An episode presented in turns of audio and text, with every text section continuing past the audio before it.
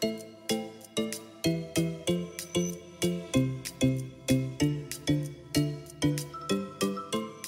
milí posluchači, já vás moc vítám u podcast rozhovoru a naproti mě teď sedí Baňary alias Katarína Baňaryová, která je koučka, antropoložka, mentorka, autorka online programu a podcastu Baňary Radio, trenérka a výživová poradkyně.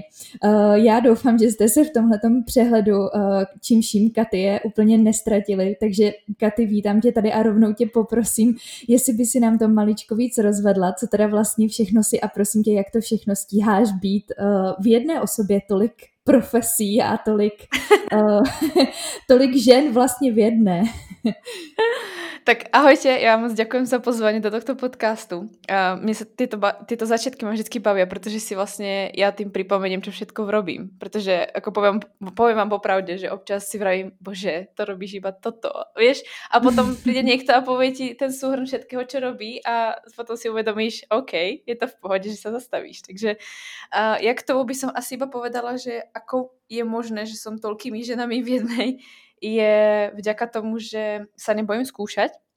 A druhá vec je, že dávam tomu priestor a čas a nerobím všetko naraz. Že všetko má svoj nejaký ten priebeh a v podstate každú tú kategóriu, ktorú si vymenovala, má nejaké svoje vždycky obdobie. A nesnažím sa proste byť tými osobami naraz, alebo respektíve aspoň nesnažím sa byť 3 osoby naraz. Takže myslím si, že práve tak je to možné. Ale asi najväčší drive v tom je byť tými rôznymi osobami to, že mám od malička taký ten chtíč po poznaní. Takže ja som si vždy myslela, že sa budem hrabať buď ako archeológ niekde a budem objavovať, alebo proste budem nejaký vedec a tak. Takže nakoniec sa to nestalo, ale stalo sa to tak v trošku v inej režii a potom to takto vyzerá. Tak si to ako popísala ty. Jasně. A ty si, já jsem jako druhou vlastně tu profesi, kterou ty si zmínila, že jsi antropoložka. A já si nejsem úplně jistá, že tenhle termín budou všichni posluchači znát. Pokud jo, tak možná jim křivdím, ale mohla by se nám případně objasnit, co tenhle ten termín znamená, abychom si to dokázali trošičku spojit do kontextu s tím k těm tématům, ke kterým se potom dostaneme. A já je tady za chviličku vyjmenuju, tak jenom jestli by si osvětlila trošku tenhle ten termín. A antropolog je človek, ktorý, respektíve antropológia sama o sebe je veda o človeku. Všeobecne veda o človeku. Keď to tak ako zhrnieme, to antropo je človek a lógia proste je nejaká tá veda. Takže to je nejaký taký ten doslovný preklad, že antropológ je vlastne človek alebo povedzme vedec, ktorý sa venuje poznávaním človeka z rôznych aspektov. Môže sa mu venovať po tej stránke trebárs biologickej, čo v podstate robím ja, že pracujem ako keby so živými ľuďmi a snažím sa zisťovať o nich, čo sa aktuálne s nimi deje, respektívne ich môžem sledovať v priebehu nejakého času, nejak longitudálne, alebo môžem sa zaujímať práve o ten historický rámec a v podstate až do archeológie, potom môžeme ísť až do forenznej antropológie, čo je vlastne skôr taká ako kriminalistika a takéto veci. Ale vo všeobecnosti, čo všetko robíme my ako antropológovia, je, že my v podstate, oproti napríklad archeológii, ktorá v podstate má trošku iný popis než my, tak my v podstate, oni nám to tak ako krásne popisujú tú antropológiu, že buď je to kultúra skrze prírodu, alebo, že my v podstate, čo skúmame, nie je tie fakta, tie čísla, tie data, ako to, že sa snažíme pochopiť ten príbeh, ten život toho človeka. To znamená, že archeológ by sa viac zaujímal o to, prečo sa vytvorila nejaká trebárs nádoba, nejaká amfora, nejaká proste, prečo sa používal nejaký kostým a tak. A respektíve by to nejak začlenil a chcel by vedieť, k čomu to patrí, ale my ako antropológovia do toho dávame ten život. My chceme prostě vědět, proč to ten člověk robil, nás zaujíma prostě, čemu veril, alebo aké byly ty hodnoty těch lidí a kam jsme se vyvíjali. Takže my dáváme do toho taky ten nádych, ten šmrnc, ten život. To nám krásně navazuje i na ta konkrétnější témata, kterým ty se věnuješ, a to je obecně, bych to nazvala asi ženské zdraví, ať už tam patří ztráta menstruace, vysazení hormonální antikoncepce a obecně zdravý ženský cyklus, ale s tím právě souvisí třeba i sebevědomí a nějaká schopnost žen postavit se za to svoje zdraví. Mě by zajímalo, jak jsi se dostala k těmhle tématům a co tě na nich tak očiarilo, pokud použiju slovenský výraz. Bola to zaujímavá cesta. Ja som si vlastne, keď sa tá cesta diela, ja som si ju neuvedomovala skoro až do povedzme skoro možno tohto roku alebo minulého roku úprimne. Tá cesta začala v podstate už na antropológii, alebo možno aj skôr, keď som ja objavila samu seba, respektíve ako ženu. Takže tam už nejaké tie prvé nejaké náznaky boli, že som sa snažila trošku pochopiť ako what's a go v tom mojom tele, alebo čo sa vlastne celkovo so mnou deje. Ale taký ten naozaj prvý aha moment bol, keď som vlastne na seminári antropologické sexuality, alebo sexualita antropologie sa to volá, alebo nejak tak.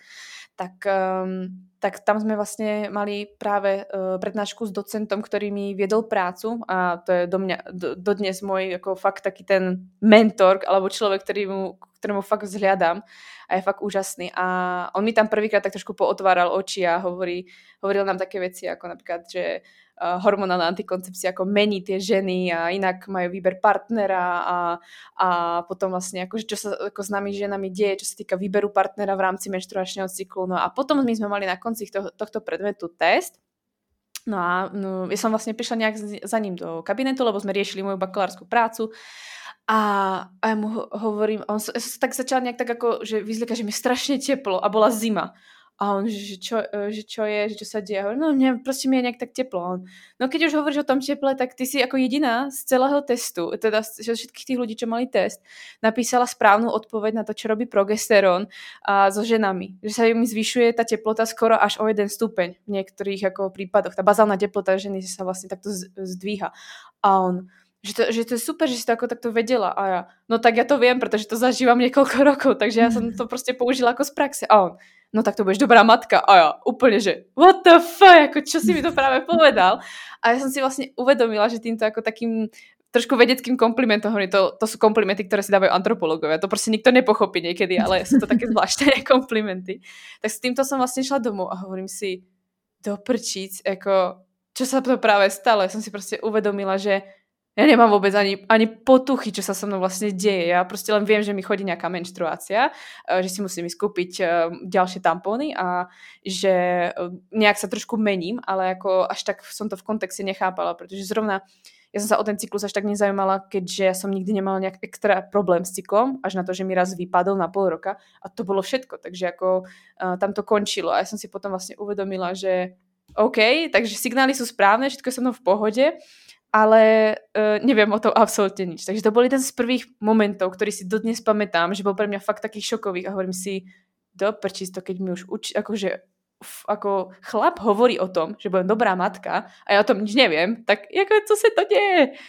Takže tam to začalo a pokračovalo to potom tým, že ja som začala robiť koučku alebo celkovo som začala riešiť výživu so ženami, pretože som nikdy nechcela robiť jedálničky, tak som začala robiť výživu a v tom období som robila aj lektorku a v lektorku v ženskom fitku. Takže som sa nejak tak trošku dostala viac k ženám, čož pre mňa predtým ako spolupráca so ženami, komunikácia so ženami veľmi na bode mrazu. Moc som si s nimi nerozumela a vyhýbala som sa tomu. Takže to ma dosť tam začalo meniť a začala som trošku chápať, čo sa tam deje a začala som si vlastne uvedomovať, že dokážem tým ženám pomáhať. No, po tej mentálnej stránke a podobne. No a keď už to prišlo tak v spolitosti s tou výživou a už začala som sa viac s nimi spoznávať, tak už potom, keď ste tomu ako koučka, tak to nejde len o výživu, potom sa zaujímate, už potom zrazu ti ako klientka povie, že nemá menštruáciu a ja kúkam, že what the fuck, ako je to možné, akože to, potom, že bere hormonálnu antikoncepciu a už sa to začalo tak ako nejak násobiť. Mm-hmm. Áno, áno. A potom prišlo vlastne posledný rok magisterský, kedy som si povedala, že ako, tak je ten čas, kedy si chcem splniť ten svoj sen, že chcem ísť na to PhD, tak som sa začala chystať. A ja už som v tej dobe začala sa vlastne zaujímať o menštruačný cyklus. Takže ja som už niekedy v prosinci prišla za vlastne doktorom, že by som chcela písať nejakú prácu. Neviem ako o čom, ale chcela by som to mať spojité s menštruáciou, so ženami. Tak najprv tak kúkal po mne, že čo, no dobre, tak niečo vymyslíme. No a potom sme to nejak ako zhrabali dohromady spolu s tým, čo zaujímalo aj jeho. Takže ja som začala zisťovať viac, začala som písať projekt. A to som začala trošku zdieľať na Instagrame a zistila som, že tých žien, ktoré majú problém s menštruačným cyklom, nepravidelnosťou alebo celkovým vynechaním cyklom je veľa v tej bežnej spoločnosti aj mimo ten športovný život alebo tie športovkyne a tak som si vlastne tak vtedy aj z toho hľadiska toho, že či chcem skutočne študovať prezenčne a tak, či skutočne pomôžem tým, že robím nejaký výskum pár ženám, či pomôžem oproti tomu, že by som mohla začať ako nejak trošku plošne pomáhať ženám, No tak som sa v podstate rozhodla to, že ten svoj sen buď odložím, alebo odhodím a chcem pomáhať ľuďom, pretože som začala dostávať neskutočne veľa správ, e-mailov a žiadostí, aby som začala vlastne radiť týmto ženám a informovať ich viac o tomto. No a tamto v podstate pred rokom sa tak nejak rozštartovalo, že som sa vydala na túto cestu. No. A uvedomila som si vlastne, že skutočne naplňam svoju misiu ako antropolog, ale to mi docvaklo až tento rok cez koronu.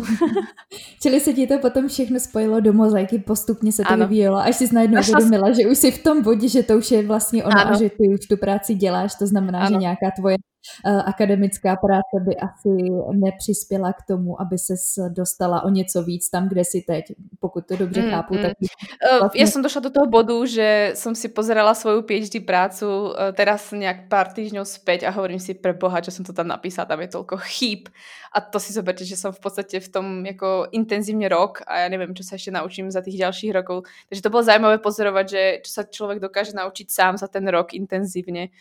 A hlavne ešte by som chcela doplniť to, že ja som si celú antropológiu hovorila, lebo tam na antropológii jedno z prvých vecí, ktorú riešite, je, kde sa uplatníte, lebo to sa ako väčšinou si človek predstaví, že budete robiť v múzeu alebo fakt za pokladňou v Lidli za pár korún, takže na to, že študujete proste nejakého bakalára alebo magistra, tak proste aj tak to nemá ako keby pre niekoho význam.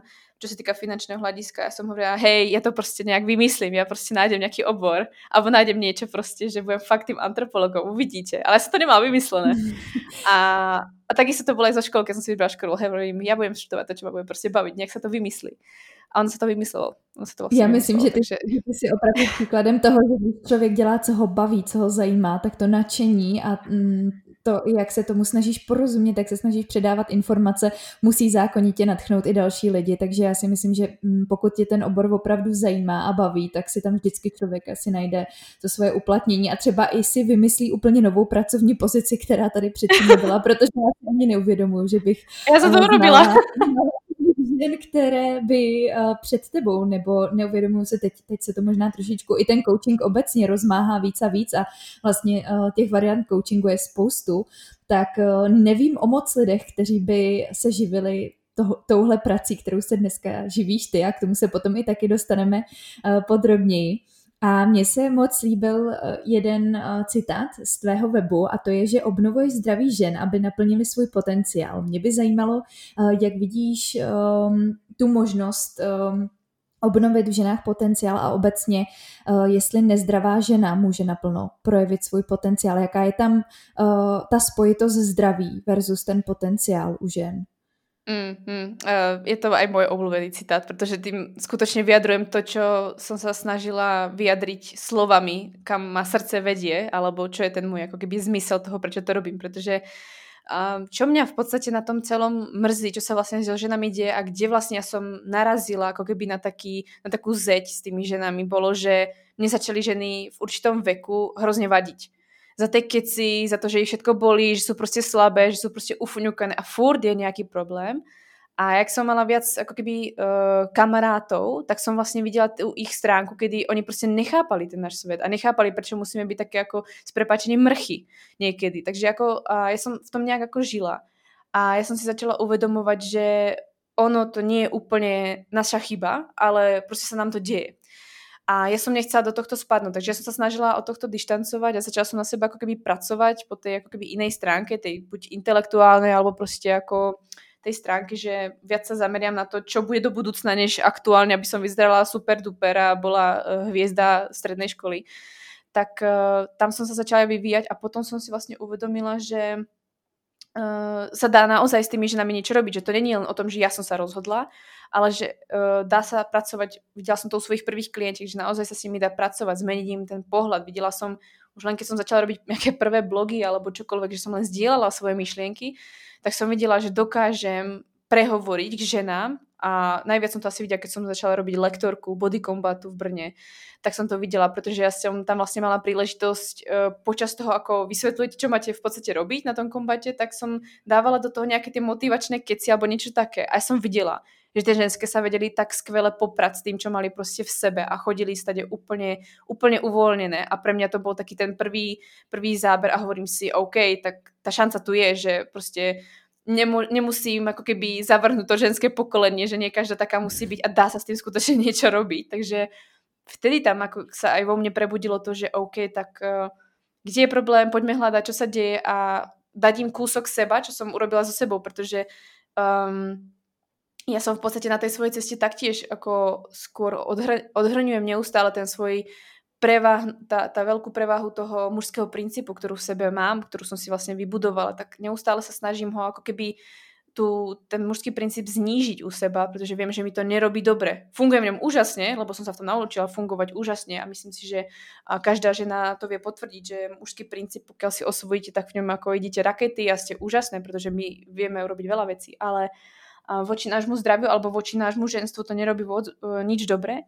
No a tam sa to nejak začalo proste všetko miesiť a som si povedala, OK, tak poďme s tým niečo robiť. Takže ja som za ten posledný rok, dva sa fakt snažila, aby som objavila ten skutočný potenciál tej ženy, pretože ja som sama v sebe videla, že ten potenciál tam niekde je, ale ja som nevedela prísť na to, čo sa tam deje. A ten potenciál som začala objavovať až keď som skľudnila seba, keď som vyriešila seba, pretože najčastejšie otázky žien, pokiaľ nie sú ešte úplne vedomé čo sa vlastne deje, je, že ako by som mala jesť, ako by som sa mala hýbať, ako by som mala žiť životný štýl, čo by som mala robiť ráno za rutinu alebo cez deň za rutinu, aby som bola naozaj tá, ako keby než dokonala, ale tá žena, po ktorej prípadne budú túžiť muži, alebo bude ten jej aktuálny partner s ňou spokojný a ona bude sama o sebe spokojná. To sú také tie základné veci, ktoré v podstate z všetku riešime. A ja som sa snažila ich u seba tiež naplniť, aby som našla taký ten svoj udržateľný grál tej stravy, toho pohybu, toho všetkého. A ja keď som sa dostala do toho bodu, že som začala byť šťastná, že som si vyriešila, OK, tak stravu mám vyriešenú, mám pohyb vyriešený. Sama o sebe som bola šťastná, lebo som mala aj ako stálu brigádu, kde som si budovala niečo, kde som sa posúvala, potom som mala školu, ktorá mi fungovala. Hovorím si, OK, tak to má zmysel, niekam sa budem posúvať. A ja som si uvedomila, že v tom bode, keď ja som bola takto ako keby najviac spokojná sama so sebou, najviac šťastná, tak prišiel aj partner. A ten partner, s ktorým som doteraz, že Honza, tak ten urobil ešte ten vyšší bod a to je to, že mi dovolil byť ženou. Tak, on mi dovolil byť ženou. A tam som si začala uvedomať, že OK, ja som mala zapnutý brutálne ten mužský princíp, ktorý ma samozrejme niekam dovedol a bolo to super, ale až pri ňom som si uvedomila, OK, takto funguje žena, takto buď ženou a je to v poriadku. A neznamená, že budem v kuchyni. A to bolo pre mňa asi to najviac, čo som pre seba objavila a hovorím si, OK, teraz si predstav, že by to objavilo viac žien, proste, že by boli spokojné, pretože ja som to videla pomedzi tie svoje klientky, to bolo furt len strava, furt len pohyb, furt len životný štýl a furt niečo dokonale, perfektné, ako sa obliec, ako mať super tie krivky, ako dať posledný tuk zo seba dole a mne to až začalo ako keby až vadiť, pretože tie ženy vlastne všetko prehliadali, tie moje klientky a som bola z toho úplne, že what the fuck, čo sa proste deje. No a potom vlastne, ak som začala pracovať s klientkami, tak som začala s nimi pracovať tak, že OK, riešili sme stravu alebo životný štýl, ale ja som riešila s nimi, ako, prečo to chceš robiť, ako, ten vyšší zmysel. Mne to je fuk, že budeš za rok na súťaži alebo za pol roka budeš proste sexy na tých vianočných oslavách. Mne to je úplne jedno, ale povedz mi, prečo to chceš robiť, pretože príde ten deadline, kedy to splníš a ty budeš prázdna proste, tak mi povedz, prečo to chceš robiť. A potom vlastne prišlo to, že som sa dostávala s tými ženami do toho bodu, ja chcem mať raz rodinu, ja chcem mať raz deti, chcem proste reprezentovať niečo dlhodobo, alebo niečo to pre tie ženy malo znamenať. A hovorím si, OK, a teraz vieš, že to budeme robiť. Takže ja som aj ten základný coaching, ako keby pre mňa, keď sa na to pozriem z dneška, snažila sa dať do tej vyššej línie, kedy som chcela ako keby ten potenciál, alebo to, čo skutočne, prečo tá žena chce niečo robiť so sebou, našla. A aby na to mohla skutočne pracovať. A dnes to posúvam na ten level, že sa pýtam žien, čo skutočne tu chcú zanechať.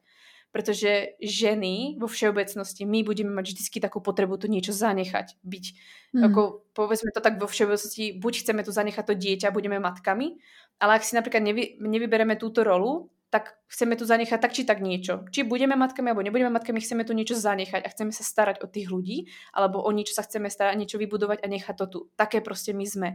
A tak sa väčšinou pýtam tých žien, čo vlastne chcú, akoby viac, kam chcú ísť.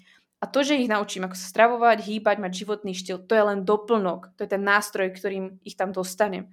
Ale keď si to vyriešia si vlastne to zdravie, tak naplňa aj ten svoj potenciál. Pretože spokojná žena, zdravá žena má nie len fungujúce vzťahy, ale je oveľa efektívnejšia v ženskom princípe zdravá žena, než žena, ktorá je v mužskom princípe a je chorá. Pretože mužský princíp na mne sedí. Takže s tým naprosto souhlasím. By som to nejak dlhé zkratky popísala.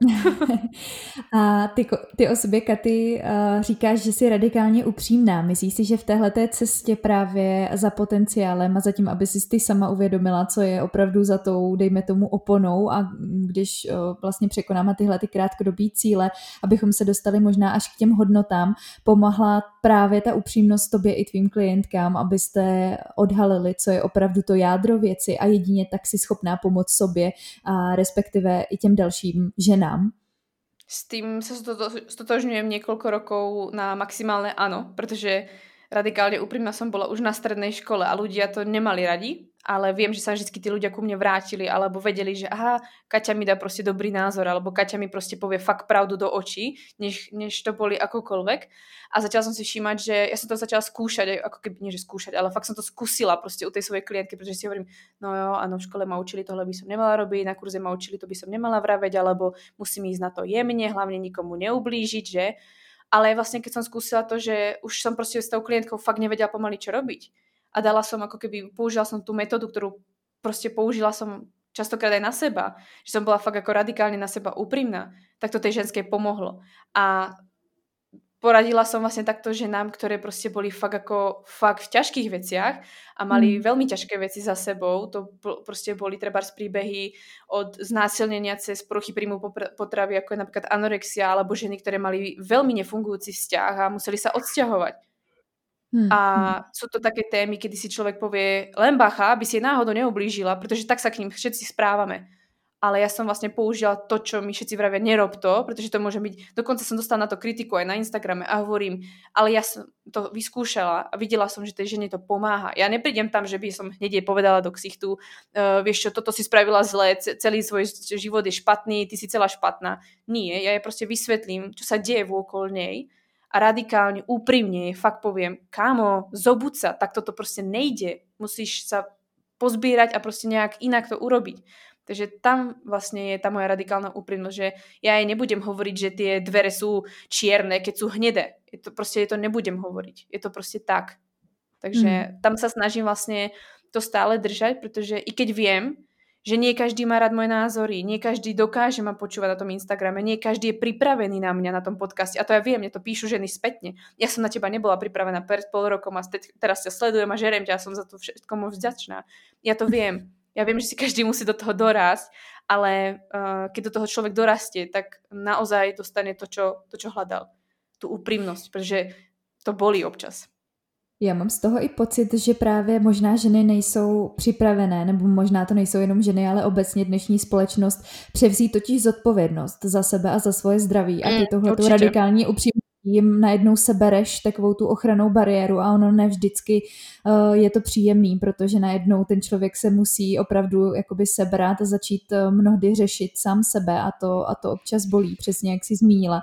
Myslíš si, že jsme dneska zvyklé jako ženy bojovat za svoje zdraví a za svoji psychiku, za svoji pohodu, protože já mám pocit, že u žen je typický to, že oni prvně řeší všechny ostatní a až potom, když jim zbyde čas, tak řeší teprve sebe. Máš pocit, že to tak je, nebo už je to trošku lepší?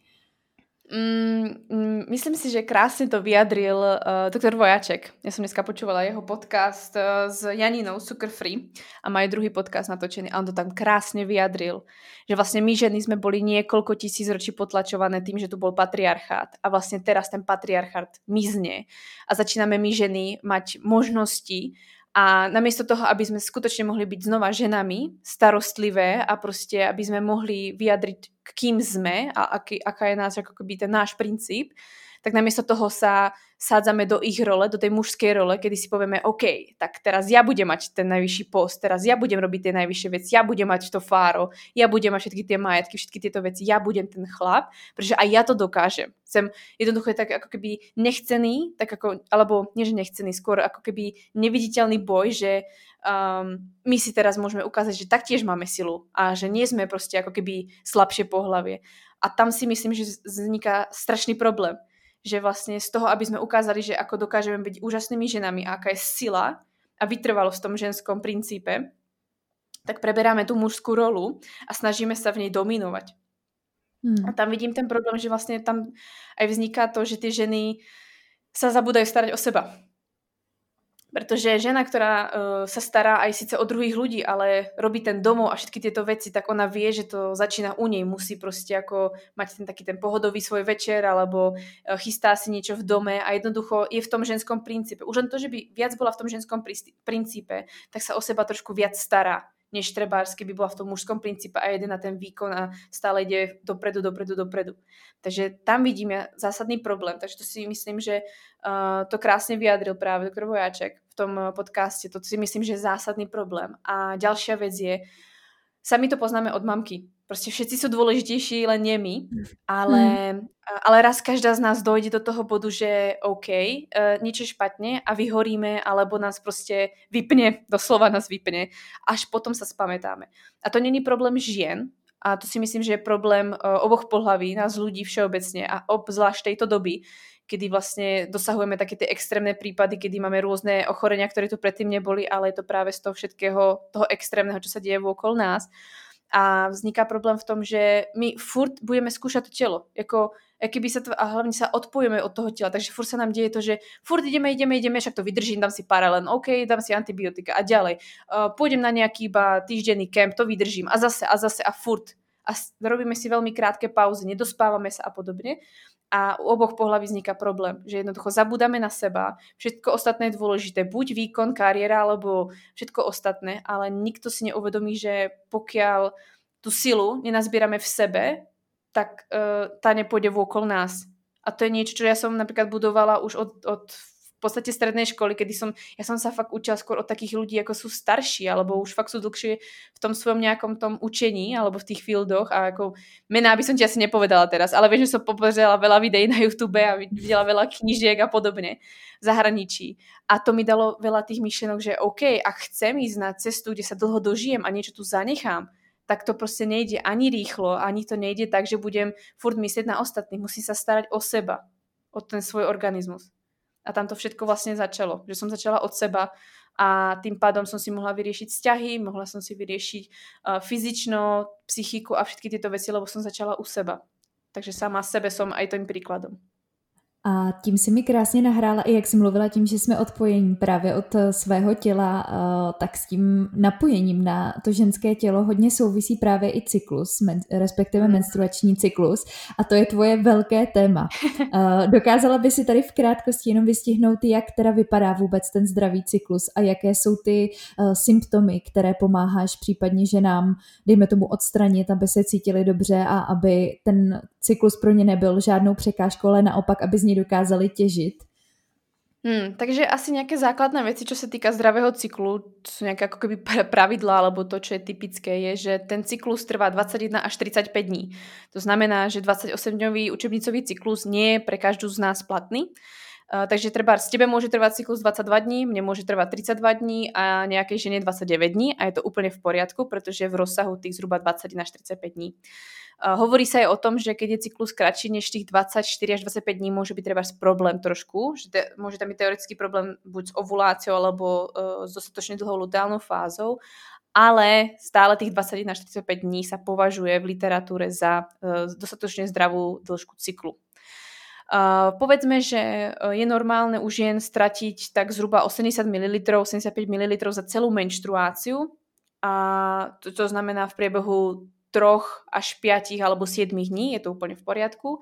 Ideálně, aby ta menštruace, to samotné krvácanie prebiehalo bez nějakých komplikací. To znamená, že tušíš, že prišla menštruácia, vieš, že si máš niečo zaviesť alebo dať nejakú pomôcku, máš možno mierne nejaký tlak, niečo trošku cítiš nejakú bolesť, třeba v prvý deň nejaké mierne bolesti, ale inak v rámci toho celého menštruačného krvácania necítiš bolesť, nebolí ťa hlava, dokážeš fungovať, jednoducho ťa neobmedzí ten cyklus v normálnom fungovaní, čo sa týka života.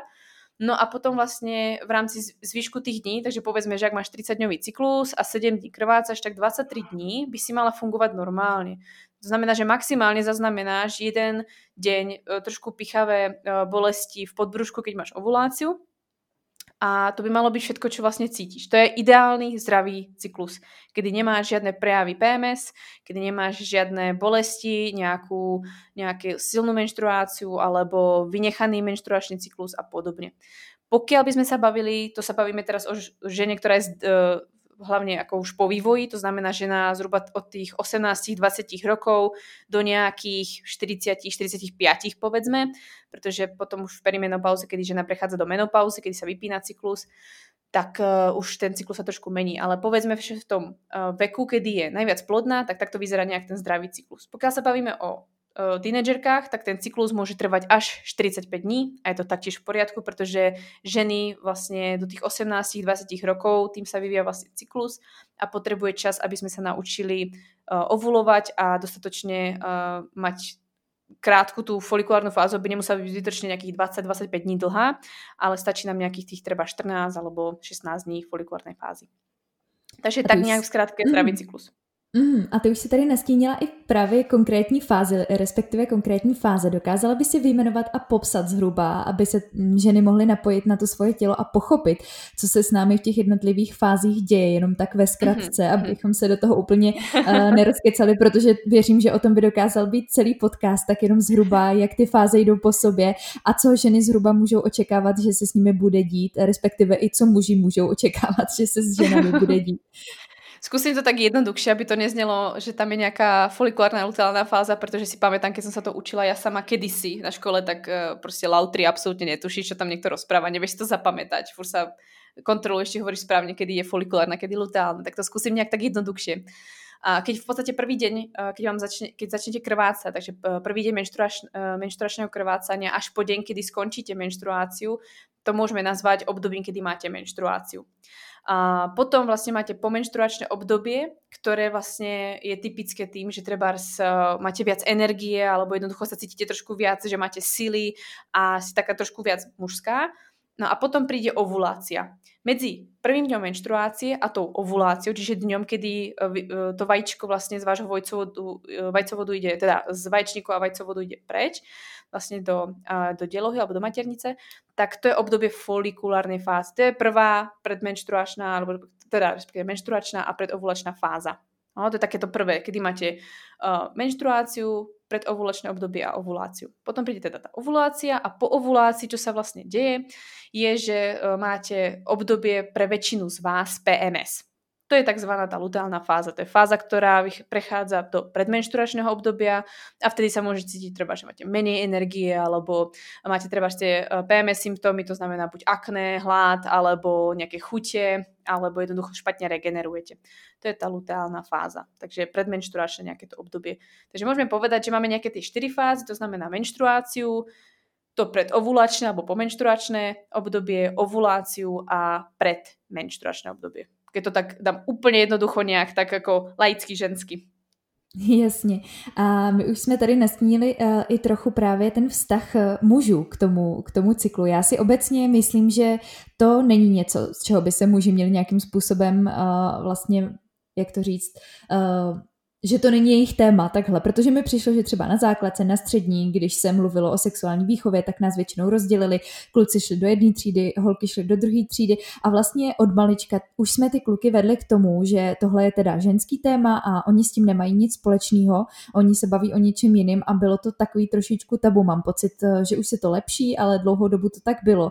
Přitom mám pocit, že i muži by měli o tomhle tématu vědět, vzhledem k tomu, že potom žijou se ženami, mají matky, mají sestry a je to velké téma a hodně to ovlivňuje i chod rodiny. A mám pocit, že když ten chlap je k tomu jenom trošku vnímavej, tak se na to dokáže skvěle naladit, protože třeba u nás to funguje tak, že Kuba kolikrát ví, možná i líp, jaké jsem já fázi, než já sama. A tak dokázala by si vysvětlit tuhletu tendenci, proč jsme ty muže dávali od tohohle stranou. No to asi hodně záleží na výchově v rodině, protože v nějaké rodině to tabu vůbec není a normálně se o tom mluvilo, ale znám i rodiny, kde prostě před chlapem je pomalu tabu říct, že máš menstruaci a prostě musíš schovávat vložky a podobně. Tak co si o tomhle tématu myslíš ty? Ja si myslím, že možno to vzniklo aj z nejakej takej tej potreby, že chrániť dievčatá, aby to vlastne nebolo trapné. Ono to, proste to, ako zrovna v tom veku, ktorom sa to učí, je to fakt trapné. Proste aj my sa same sme sa smiali v ložky, v menštruáciách, chachy, fakt blbá puberta, ako fakt. Ale myslím si, že v tomto bode sa robí obrovská chyba. Pretože sama sa do dnešných dní presviedčam, že muž, keď spozná, ako fungujeme, už len fakt jednoducho z toho, čo rozprávam, napríklad ja na Instagrame, aspoň niečo pochytí ten chlap. Alebo proste vie, že sú nejaké problémy ženské, alebo čo robí hormonálna antikoncepcia, alebo že vôbec, čo sa s nami deje, tak je úžasné, čo dokážu tí chlapi spraviť. A oni sa vedia dokonale o nás starať a fakt si nás chránia ako takú tú princeznu.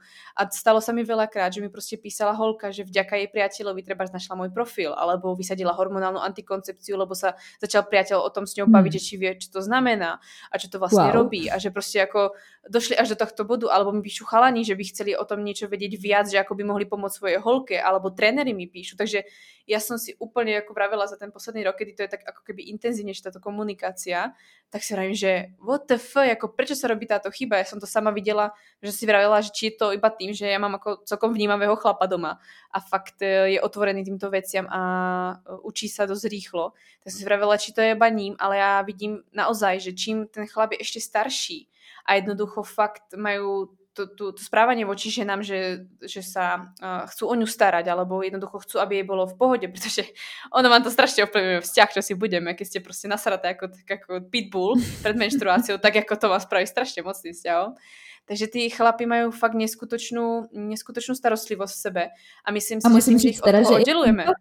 Je pravda, že ano, chlapi, že nejsou empatický, tak já musím říct, že právě naopak a že když mu dáte šanci nebo když mu dovolíte, aby sledoval to vaše chování, tak já mám pocit naopak, že chlapi jsou k tomu velmi vnímaví, že možná jenom někdy nechceme pustit tak daleko. Jako fakt, jak vlastne oni to nikdy nezažili a snažia, je krásne pozorovať tie rozhovory, ktoré máme napríklad s Honzom, alebo zo začiatku sme mali rozhovory, tak vlastne on sa fakt ako pýtal, že ako by si to prirovnala, alebo čo to vlastne znamená, alebo že vidieť na ňom, že proste fakt, jak je to možno trošku tabu, ale hlavne to, že ma chce pochopiť a že to pomáha tomu vzťahu, keď sa to učí, tak je fakt jemný a fakt si dáva pozor, že čo robí, alebo tak fakt sa snaží byť v ústretí a je to úžasné vidieť, že keď sme začali oveľa viac o tom komunikovať a začal o tom trošku viac vedieť, pretože ako zrovna ja som taká holka, že ako ja mu poviem veci na rovinu, tak ako to bolo od začiatku. Ja si myslím, že to trošku tak ako také bremeno z mojej antropológie, kde sa hovoria veci fakt na rovinu a proste to normálne povedať, proste určité slovíčka alebo určité veci, takže to som si tak nejak zobrala so sebou.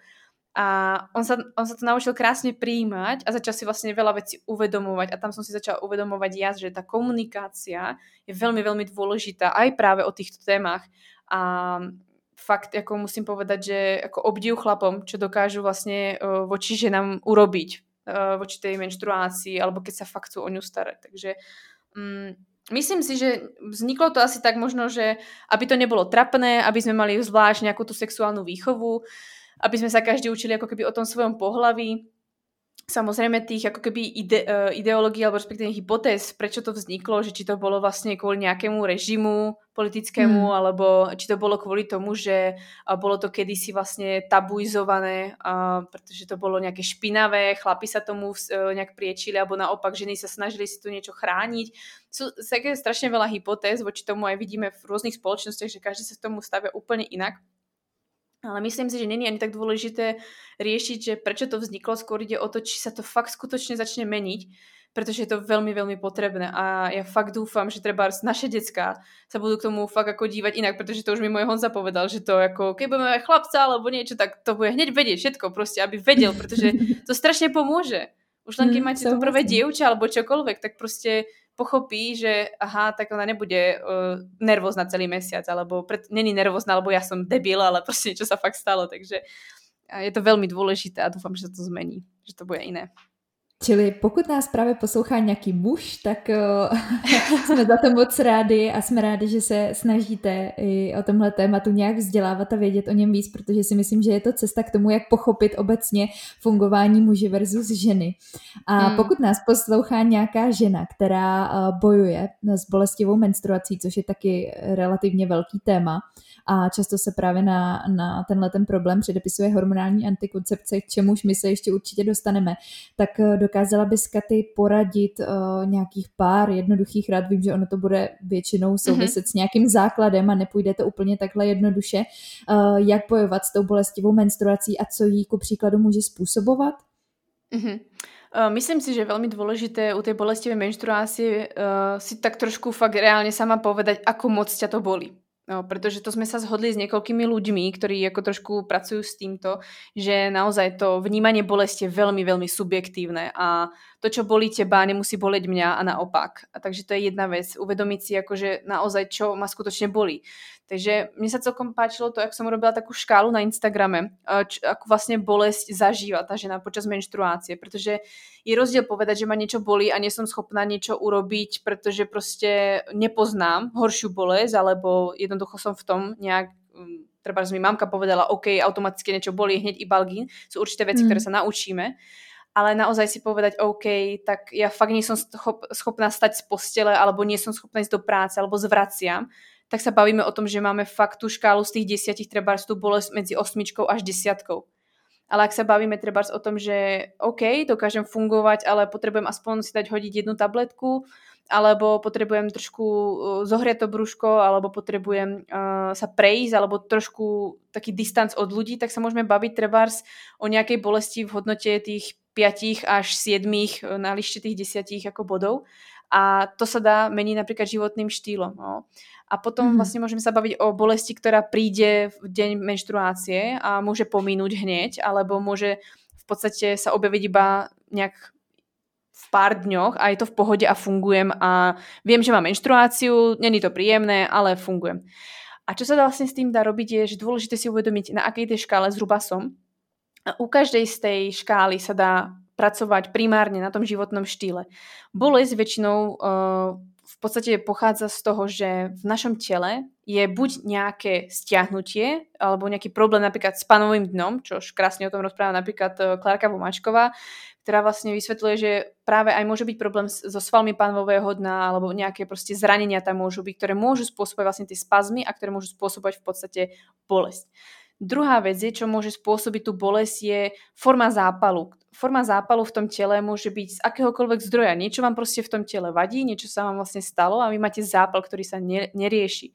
Ako náhle máte v tele zápal, tak tam sú zvýšené prostaglandiny. To sú hormóny prostaglandiny, ktoré pomáhajú vašej delohe alebo maternice, aby sa to endometrium, tá sliznica v podstate odlúpila, keď máte menštruáciu. A keď máte zápal, ktorý môže byť treba z histaminovej intolerancie, z vysokého estrogénu alebo z nejakých tráviacich problémov, celkovo nejaký problém spôsobí ten zápal, tak tých prostaglandinov máte v tele viac. A to vám spôsobuje tú obrovskú bolesť, pretože vlastne ich prácou je tá kontrakcia. Takže privádzajú vás do bolesti a teraz treba zistiť, čo v podstate prečo ten zápal tam je alebo prečo sa tie prostaglandiny zvyšujú. Máte trebárs málo zinku, magnézia, takže nevhodná trebárs strava alebo potrebujete doplniť, lebo ste napríklad športovkyňa, nejaký z týchto napríklad suplementov alebo respektíve minerálnych látok. Alebo máte trebárs problémy s trávením ako je IBS, alebo máte trebárs Crohnovú nemoc, alebo proste máte nejaké tráviace problémy alebo celkovo vám nefunguje tá stolica tak, ako by mala každý deň. Už môžete mať problém s tým, že sa tam vytvorí ten zápal, alebo sa zvýšia tie prostaglandiny, pretože sa vám zvýši treba hodnota estrogénu. Alebo prečo máte zvýšenú hodnotu estrogénu a podobne. Takže tých vecí ako keby viac, respektíve netreba definovať, čo bolo skôr, či sliepka alebo vajce, ale treba si iba uvedomiť, čo to spôsobuje. Takže vo väčšine prípadov, s ktorými vlastne ja pracujem, za tým stojí životný štýl tej ženy, pretože ženy si uberajú to, čo potrebujú a pridávajú to, čo im úplne nefunguje. To znamená, ženy si uberajú kvalitnú stravu a dostatok stravy a pridávajú si veľa stresu a veľa pohybu, ktorý im úplne nesedí. Takže tak bych to asi skrátila.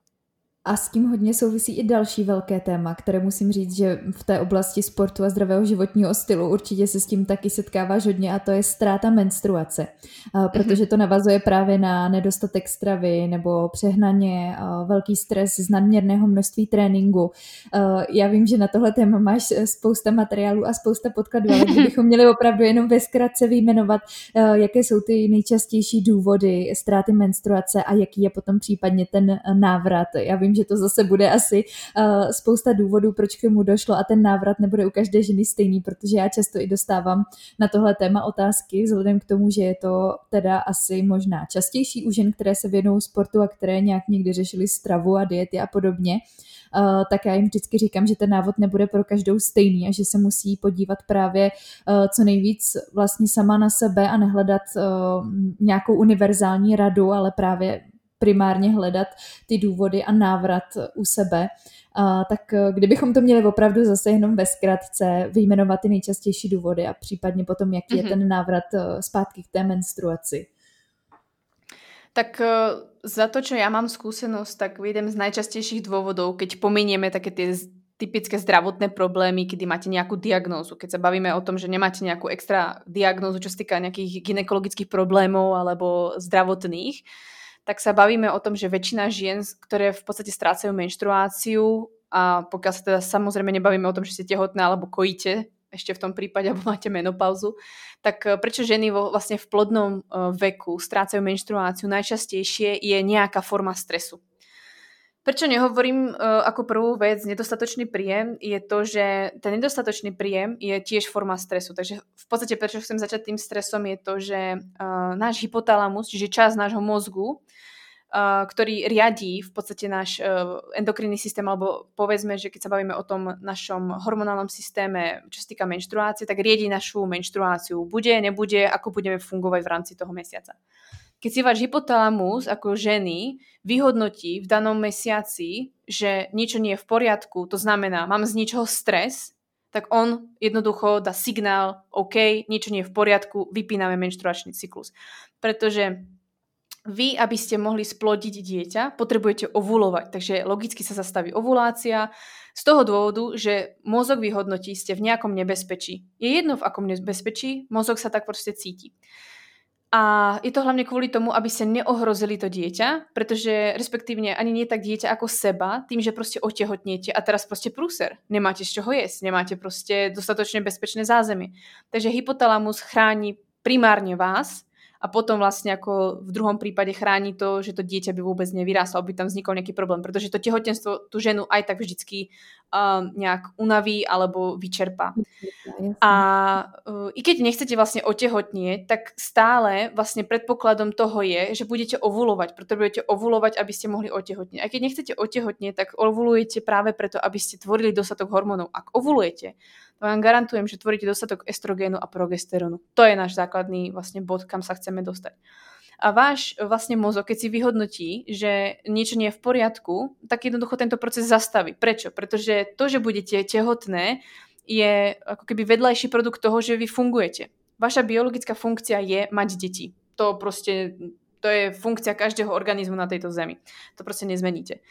A pokiaľ, čo je vlastne dôležité je, aby ste vy ako človek fungovali.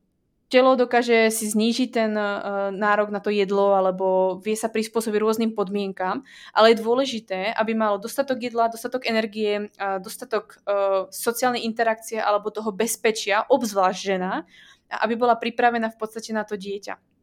Pokiaľ si to telo vyhodnotí, že to tam nie je z nejakých z tých aspektov, tak ten menštruačný cyklus sa bude vypínať, pretože potrebuje zachrániť, aby vám stále bylo srdce, aby vám dýchali plúca, aby vám fungoval lymfatický systém, aby vám fungoval tráviací systém, aby vám fungoval vylučovací systém. Čokoľvek, čo si vymenujete z tých základných systémov, ktoré v tele máte, to majú vlastne aj muži, tak to potrebujete vy ako ženy najprv, aby fungovalo, a potom môžete menštruovať a vôbec mať nejaké dieťa. Pretože keď vám nebude fungovať ten základ, tak to dieťa proste nevynosíte.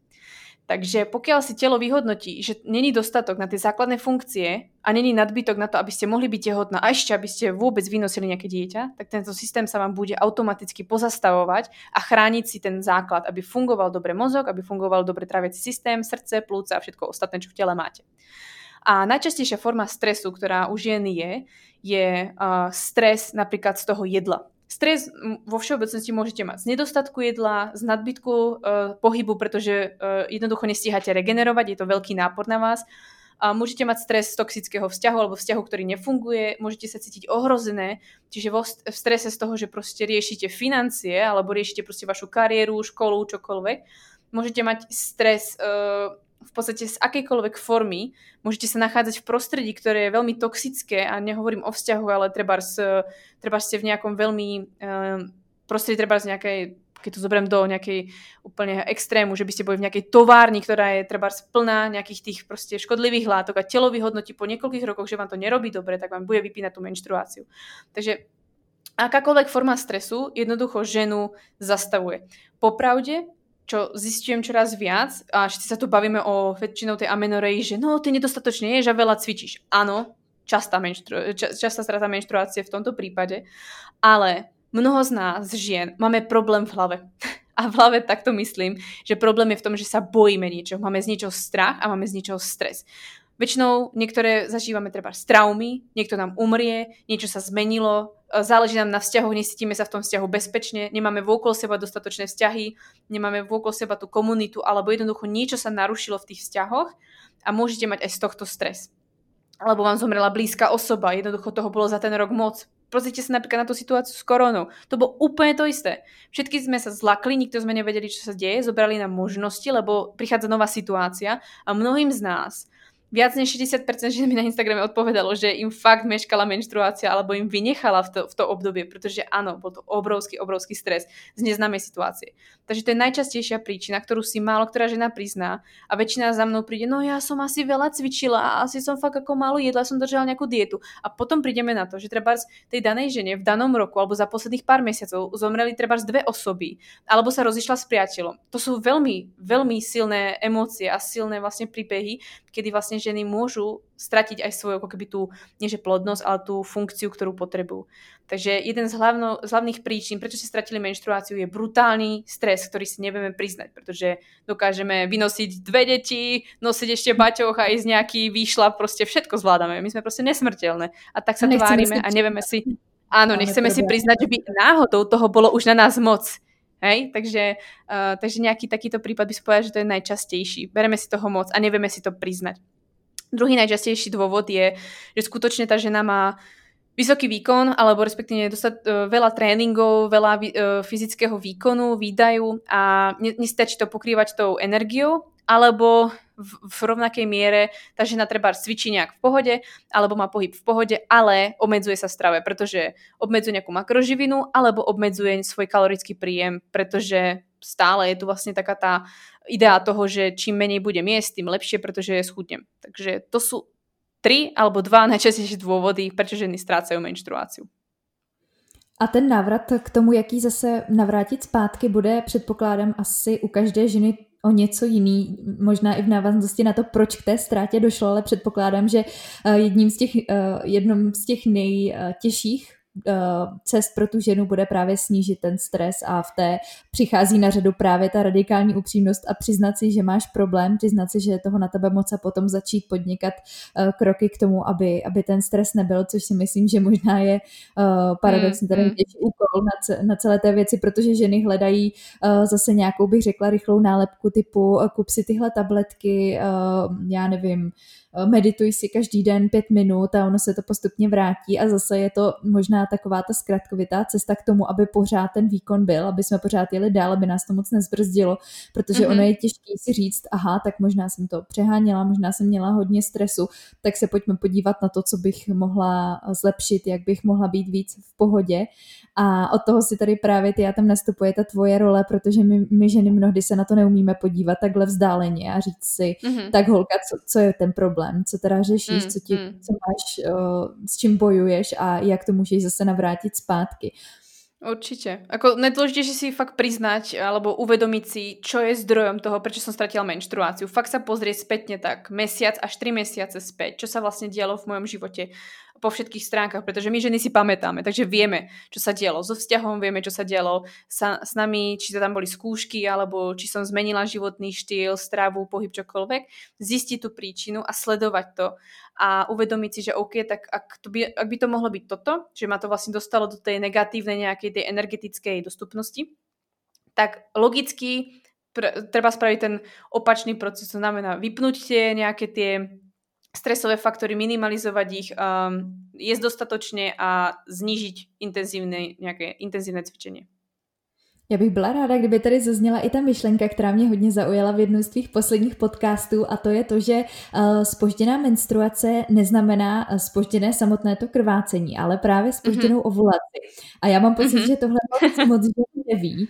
A dokázala bys to vysvětlit, protože zpožděná menstruace je samozřejmě do jistý míry stres. Opět, stres je možná i to, co to způsobilo, takže tím, že nám se ta menstruace vlastně opozdí, tak se dostáváme do ještě většího stresu a možná nám může pomoct zmírnit ten stres, když pochopíme, co se děje. Dokázala by si jenom v krátkosti vysvětlit, co se vlastně teda děje, když máme zpoždění menstruace a které zpoždění je ještě, dejme tomu, nějakým způsobem v pořádku a kdy už to přichází možná do ztráty menstruace, protože ta hranice tam asi nějaká být musí a do jisté míry je to jenom zpožděný cyklus, který se potom nějakým způsobem obnoví a kdy už by ta žena to měla začít řešit, že třeba asi teda není něco v pořádku, že ta menstruace evidentně nepřijde.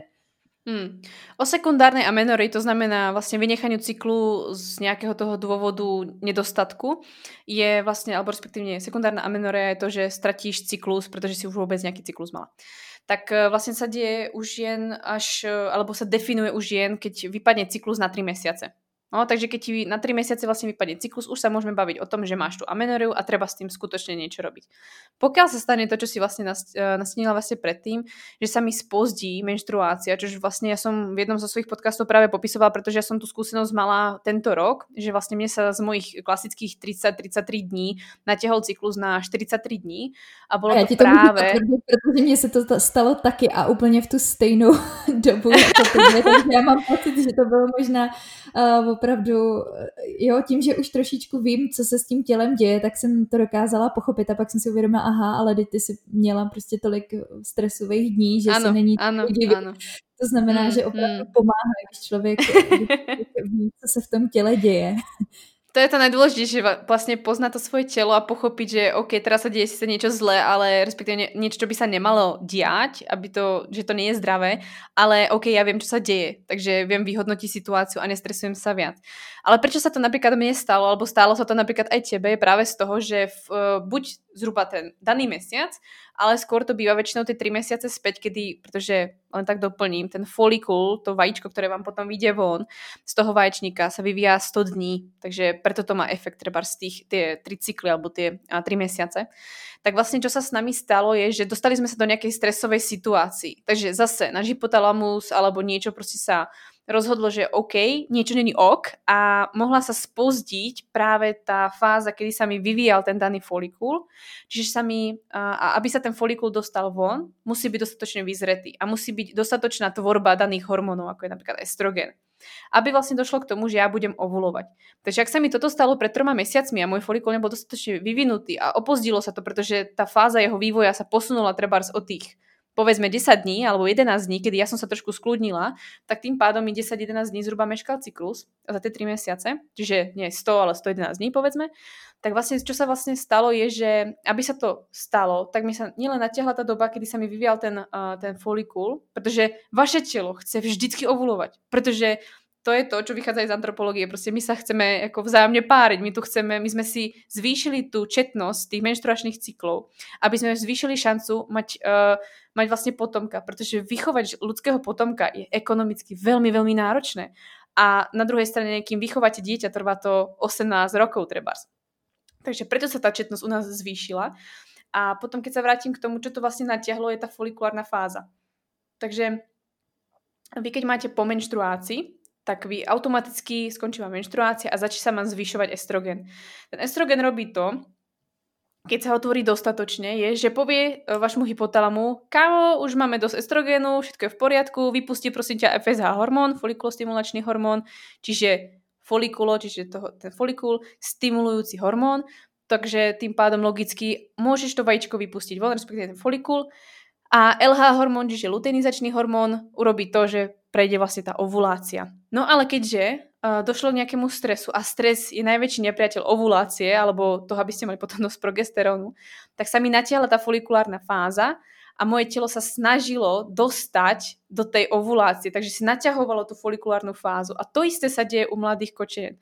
To znamená, keď my sme boli v puberte, alebo vy ste teraz v puberte, čo sa vám vlastne deje? Vaše telo sa učí ovulovať, vaše telo sa učí mať ten cyklus. Takže preto máte veľmi dlhé folikulárne fáze, ktoré môžu trvať tak dlho, ako napríklad moja menštruačná fáza, to znamená 25 dní môže trvať vaša folikulárna fáza, keď ste v puberte, aby sa vôbec to telo naučilo zase ovulovať alebo vôbec mať cyklus a potom sa to začne trošku skracovať, no, keď dospiete.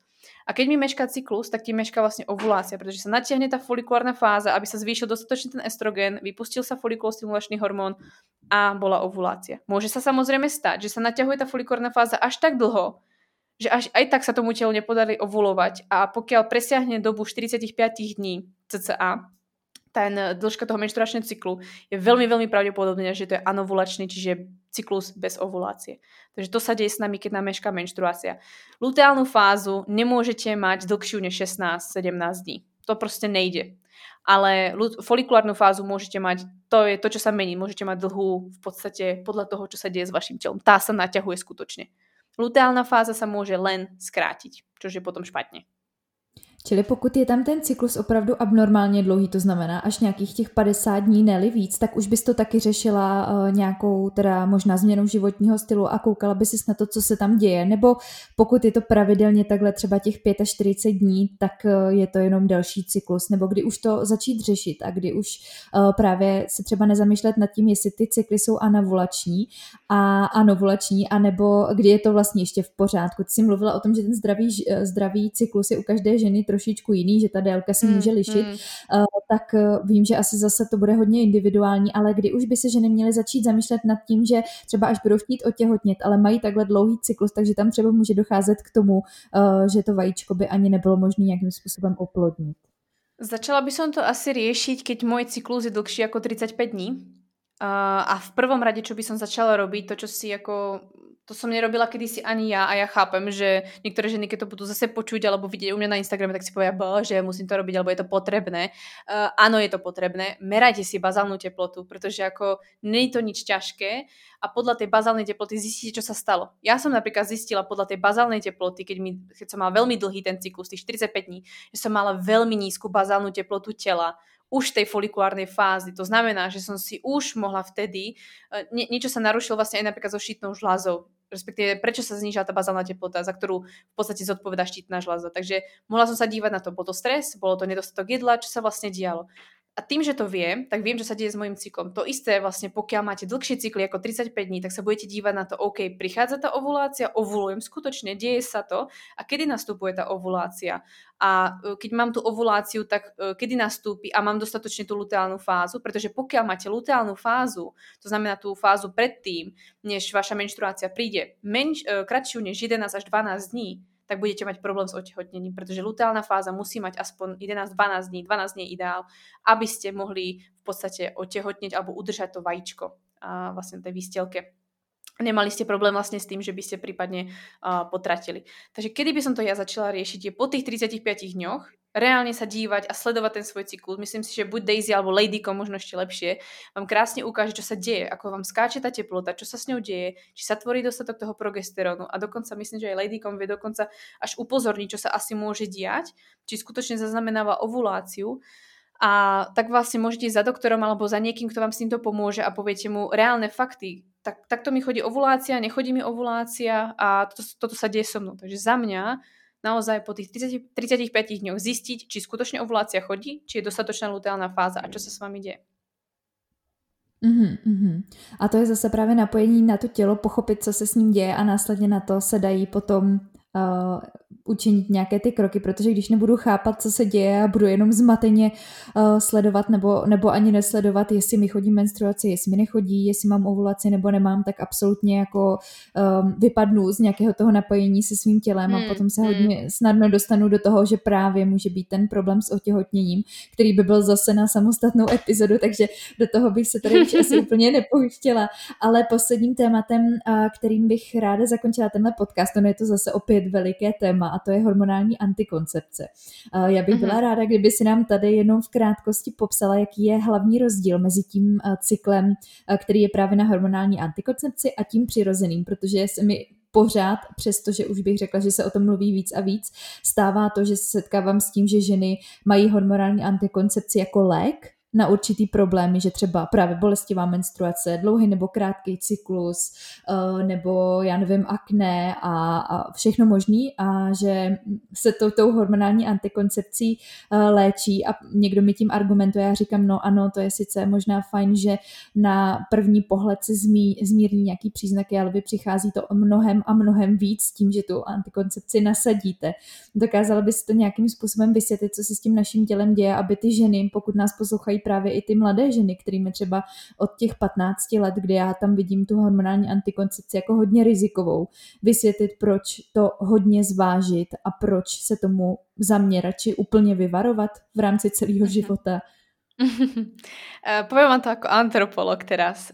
Prichádzate o ovuláciu ženy do prčíc, o to, čo sa snažíte celý čas, aby ste sa páčili tým chlapom, aby ste im fakt voňali, aby ste boli príťažlivé, tak vy sa pripravujete o ten váš parfém, o to, čo vlastne tú ženu priťahuje k tomu chlapovi, aby vám ten chlap povedal, ty kokos, tá žena vyzerá dobre, alebo proste je nejak ako sympatická. Tak o to sa pripravujete celý ten čas, čo berete hormonálnu antikoncepciu. Takže už len z tohoto dôvodu by som hormonálnu antikoncepciu nebrala. To je jedna z prvých vecí, ktorá si myslím, že je kľúčová pre ženu, pretože povedzme si pravdu, prečo cvičíte, prečo sa chcete páčiť, prečo nejak sa stravujete, prečo nejak vyzeráte. Robíte to kvôli nejakému chlapovi alebo kvôli tomu, aby ste sa ľúbili ľuďom.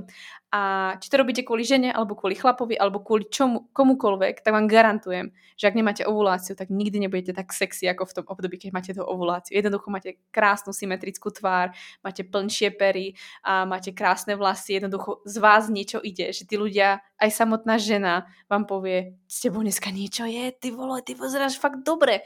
Naozaj to tak je. A samé vyberáte aj iných partnerov. Takže to je ďalšia vec, ktorá hormonálna antikoncepcia vlastne tlmí, že vy ako nie ste cyklické, tak si ani nevyberáte mužov buď mužnejších typov, alebo zase takých jemnejších typov podľa toho, v akej fázi ste.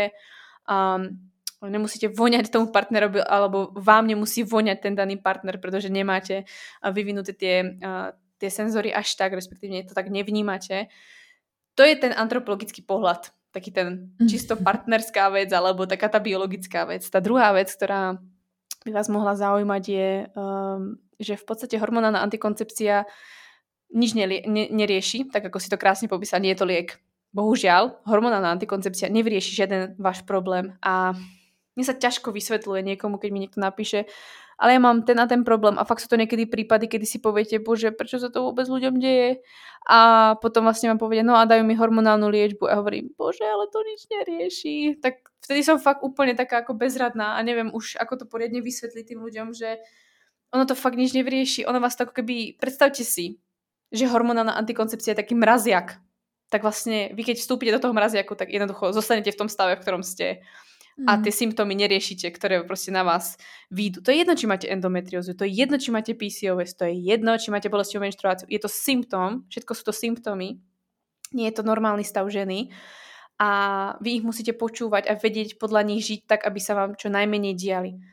Vy vstúpite do toho mraziaka a vy máte zamrznutý ten váš cyklus, máte ho na jednej linke, ktorá proste stále pokračuje a nemení sa. Oproti tej cyklickej žene, ktorá nemá hormonálnu antikoncepciu, má po menštruáciu nárast toho estrogénu, potom po ovulácii ten estrogen zase trošku spadne a trošku iba narastie a nastupuje progesteron v luteálnej fáze. To sa vám na hormonálnej antikoncepcii nedieje. Takže nielen, že vy sa nemeníte, nemáte iné nálady alebo inak ste príťažlivé, ale aj inak fungujete, čo sa týka fyziológie, čo sa týka metabolizmu. Zásadné veci. ženy chcú strašne schudnúť, ženy chcú vyzerať sexy, ale prichádzajú o cyklus. Jako mať zdravý cyklus znamená, že fungujete, nemusíte nejak extra chudnúť, pretože to telo čím viac v dlhšom období bude v zdravom cykle, tak vám garantujem, že nebudete mať problém s veľkou prdelou, alebo že budete mať problém s bokmi. To fakt, to telo vám funguje tak, ako má. A možno ešte v čom je ten rozdiel je, alebo zásadná vec, ktorá sa hovorí, že nielen, že to nič nerieši alebo nelieči, ale druhá vec je, neverte tomu, že by ste ako mladé baby nemuseli mať menštruáciu a že ideálne by ste v tomto období mali byť tehotné. Takže vás do toho tehotenského stavu s hormonálnou antikoncepciou dostanú. Prosím vás, keď ste tehotné, tak nemáte zvýšené androgény alebo nemáte hormóny na nejakej tej jednej linke. Takže to je zásadný rozdiel, že naozaj ani na hormonálnej antikoncepcii nie ste v stave, ktorý by bol treba prirodzený, kebyže žijete v nejakej tej tradičnej spoločnosti, že máte v 20 rokoch už tretie dieťa alebo druhé dieťa, alebo počas 20 až 30 rokov, že máte niekoľko detí, tak ani tá hormonálna antikoncepcia to nenahradí. Takže to nie je určite riešením a určite sa nenechajte odbiť tým, že ste mladá baba. Pokiaľ nechcete riešiť tehotenstvo, tak nemusíte mať menštruáciu. Prosím vás, to fakt nerobte. Pre svoje kosti, pre svoje krásne vlasy, zuby, nechty a pre svoju celkovou fyziológiu, tak to fakt nerobte. A dokázala bys tady, Katy, ještě vyvrátit ten mýtus, že hormonální antikoncepce je prevencí pro určité nemoci, jako je třeba, mluví se hodně o rakovině prsu nebo rakovině vaječníků. Dokázala bys vysvětlit, proč se tohleto říká, jestli je na tom nějaký pravdivý základ a jestli by teda tohle obstálo jako argument oproti tomu, jaká to má ta rizika? Obstalo by to v prípade, kedy si vyberete v štúdiu, ktorá vám vyhovuje. Existujú štúdie, ktoré vám proste potvrdia, že sa vám naozaj nič nestalo a hormonálna antikoncepcia nespôsobuje problémy. Sú štúdie, ktoré vám to potvrdia, že to naozaj ten problém je, a potom hlavne, čo si myslím, že pre mňa čo je dôležité, je tie príbehy žien. Keď mi napíšu ženy, že skutočne mali problém s krvou, že mali skutočne problém, že mali so štítnou žľazou problém, alebo s játrami, alebo jednoducho mali skutočné problémy a majú, že sa to tá hormonálna antikoncepcia, boli to zdravé ženy predtým, tak za mňa je to viac než nejaká štúdia. Pretože i keď v štúdii musíte mať niekoľko desiatok až 1000 ľudí, aby sa niečo prejavilo, tak stále, i keby sa jednalo o 5% alebo 2% žien, ktoré majú problém s tou hormonálnou antikoncepciou, tak aj na ich životoch skutočne závisí, pretože môže to byť vaša sestra, ktorá má fakt problém. Takže teraz sa tu všetci idú oháňať štúdiami, ale druhá vec je, kto myslí na tých ľudí, ktorí majú skutočne tie problémy, pretože ona sa nedávkuje individuálne. To sa proste predpíše. Môžete si vybrať trošku lepšiu formu alebo nejakú menej hormonálnu, ale neviem, proste stále je toto isté. Takže obhájí to nejak, za mňa to obhajujú ženy, ktorí majú skutočný príbeh za tým najviac. A jak je, Katy, možný, to je poslední otázka, že o tomhle ženy neví, respektive ženy a muži, jak je možný, že nevíme, co se děje v našem těle, že si necháme slepě předepsat hormonální léčbu, jak je možný, že k tomu dneska dochází, že se odpojujeme, že se musíme k tomu zpátky vracet a že tolik žen tě oslovuje a že tolik žen potřebuje dneska tu pomoc. Pretože neveríme samej sebe. To je jednoduchý dôvod. Nikto neveríme samej sebe, obzvlášť ženy neveria samej sebe a spoliehajú sa na všetkých ostatných, a ďalšia vec je, že dávajú tú zodpovednosť za seba do rúk niekoho úplne iného. A už len z toho logického princípu, ako ja chápem, že sa spoľahneme na doktora, že by niečo mal robiť, ale popravde, ako povedzte mi, aký dôvod má doktor, aby sa o každého z vás staral 100%. Má tiež len svoj život, tiež len jedny ruky a nejaký limitovaný čas. Takže za mňa je to, že neveríme samej sebe, že si vieme pomôcť a že jednoducho nie sme na seba ako napojené a jednoducho žijeme v nejakom tom móde robota.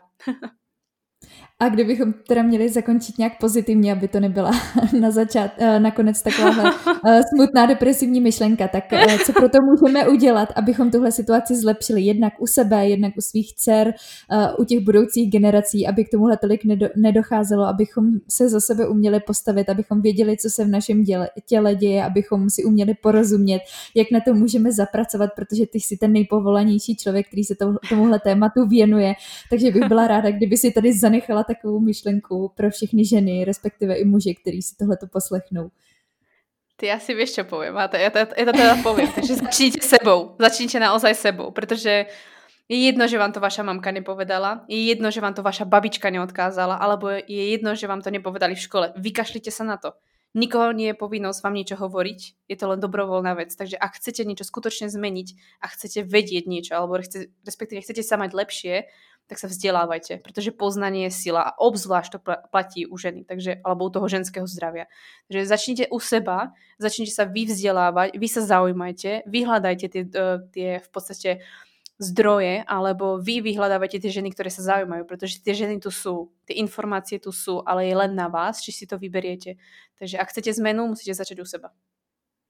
A Katy, kdyby si měla ještě odkázat na nějaké svoje kanály, programy, které mohou právě ženám v tomhletom směru pomoct, tak budu ráda, kdyby si to tady ještě klidně vyjmenovala, protože ty přinášíš spoustu zajímavých informací. A my jsme tady stihli opravdu jenom, já si troufám říct, ne, jestli 1000, 10 000 toho, co to už ty všechno zpracovala, co už máš i k dispozici právě za ty informace. Tak pokud ženy zaujalo tohle téma, chtěli by se o sobě dozvědět víc, kde tě najdou a kde tě můžou sledovat. Tak najviac sa asi môžu ženy dozvedieť na mojom Instagrame Baňary a tam v podstate fungujem asi najviac, kde najviac vzdelávam, píšem a nejak ako sa vyjadrujem. Potom si myslím, že asi druhý taký najsilnejší môj kanál je môj podcast Baňary Radio, kde v podstate natáčam podcasty na túto tému a riešim rôzne problémy, kde ženám v podstate odpovedám na ich otázky alebo riešim konkrétnu tému, čo spôsobuje, čo by mali ženy robiť. No a potom vlastne to je taký ten, ako snažím sa, aby naozaj k tým informáciám mal dostupnosť fakt každý, kto má aj nemá peniaze, alebo proste je na nejakej úrovni toho, čo chce so sebou robiť. A potom tá ako keby vyššia úroveň pre mňa je, keď sa chce fakt niekto o to zaujímať viac, sú moje programy. Mám program na návrat menštruácie, mám program, keď žena vysadí hormonálnu antikoncepciu, aby sa dala dohromady. A mám potom veľký program pre Programuj svoj cyklus, ktorý sa teraz spúšťa. A v tom programe v podstate riešim asi najviac problémov, alebo snažím sa ženám vysvetliť, ako funguje tá fyziológia, aby si vedeli kedykoľvek pomôcť. Takže to je pre mňa ten vyšší level, kde už vzdelávam tak do hĺbky, alebo praktickejší nejaký ten ako keby prístup. Jasně, já myslím, že i dneska jsme určitě podali nějaký takový informační základ, ale právě když se o tom někdo bude chtít dozvědět víc, tak rozhodně má kam jít, rozhodně má kde čerpat. A já ti tímto strašně moc děkuju, že si nám dneska řekla takovýhle informační základ, jenom tak jako v kostce, abychom pojali to nejzákladnější. Děkuju ti, že jsi přijela pozvání do podcastu a moc si držím palce v tvé další tvorbě a v tom, že děláš ženy silnější a sebevědomější. Je to super, moc ti fandím. Díky moc, Katy. Ja moc ďakujem za pozvanie a naozaj vezmite to svojich rúk a uvidíte, že budete spokojné. Ja moc ďakujem, Kami, že som mohla prísť a že som mohla trošku prehovoriť do duše. Ní se hezky, ahoj. Ahoj.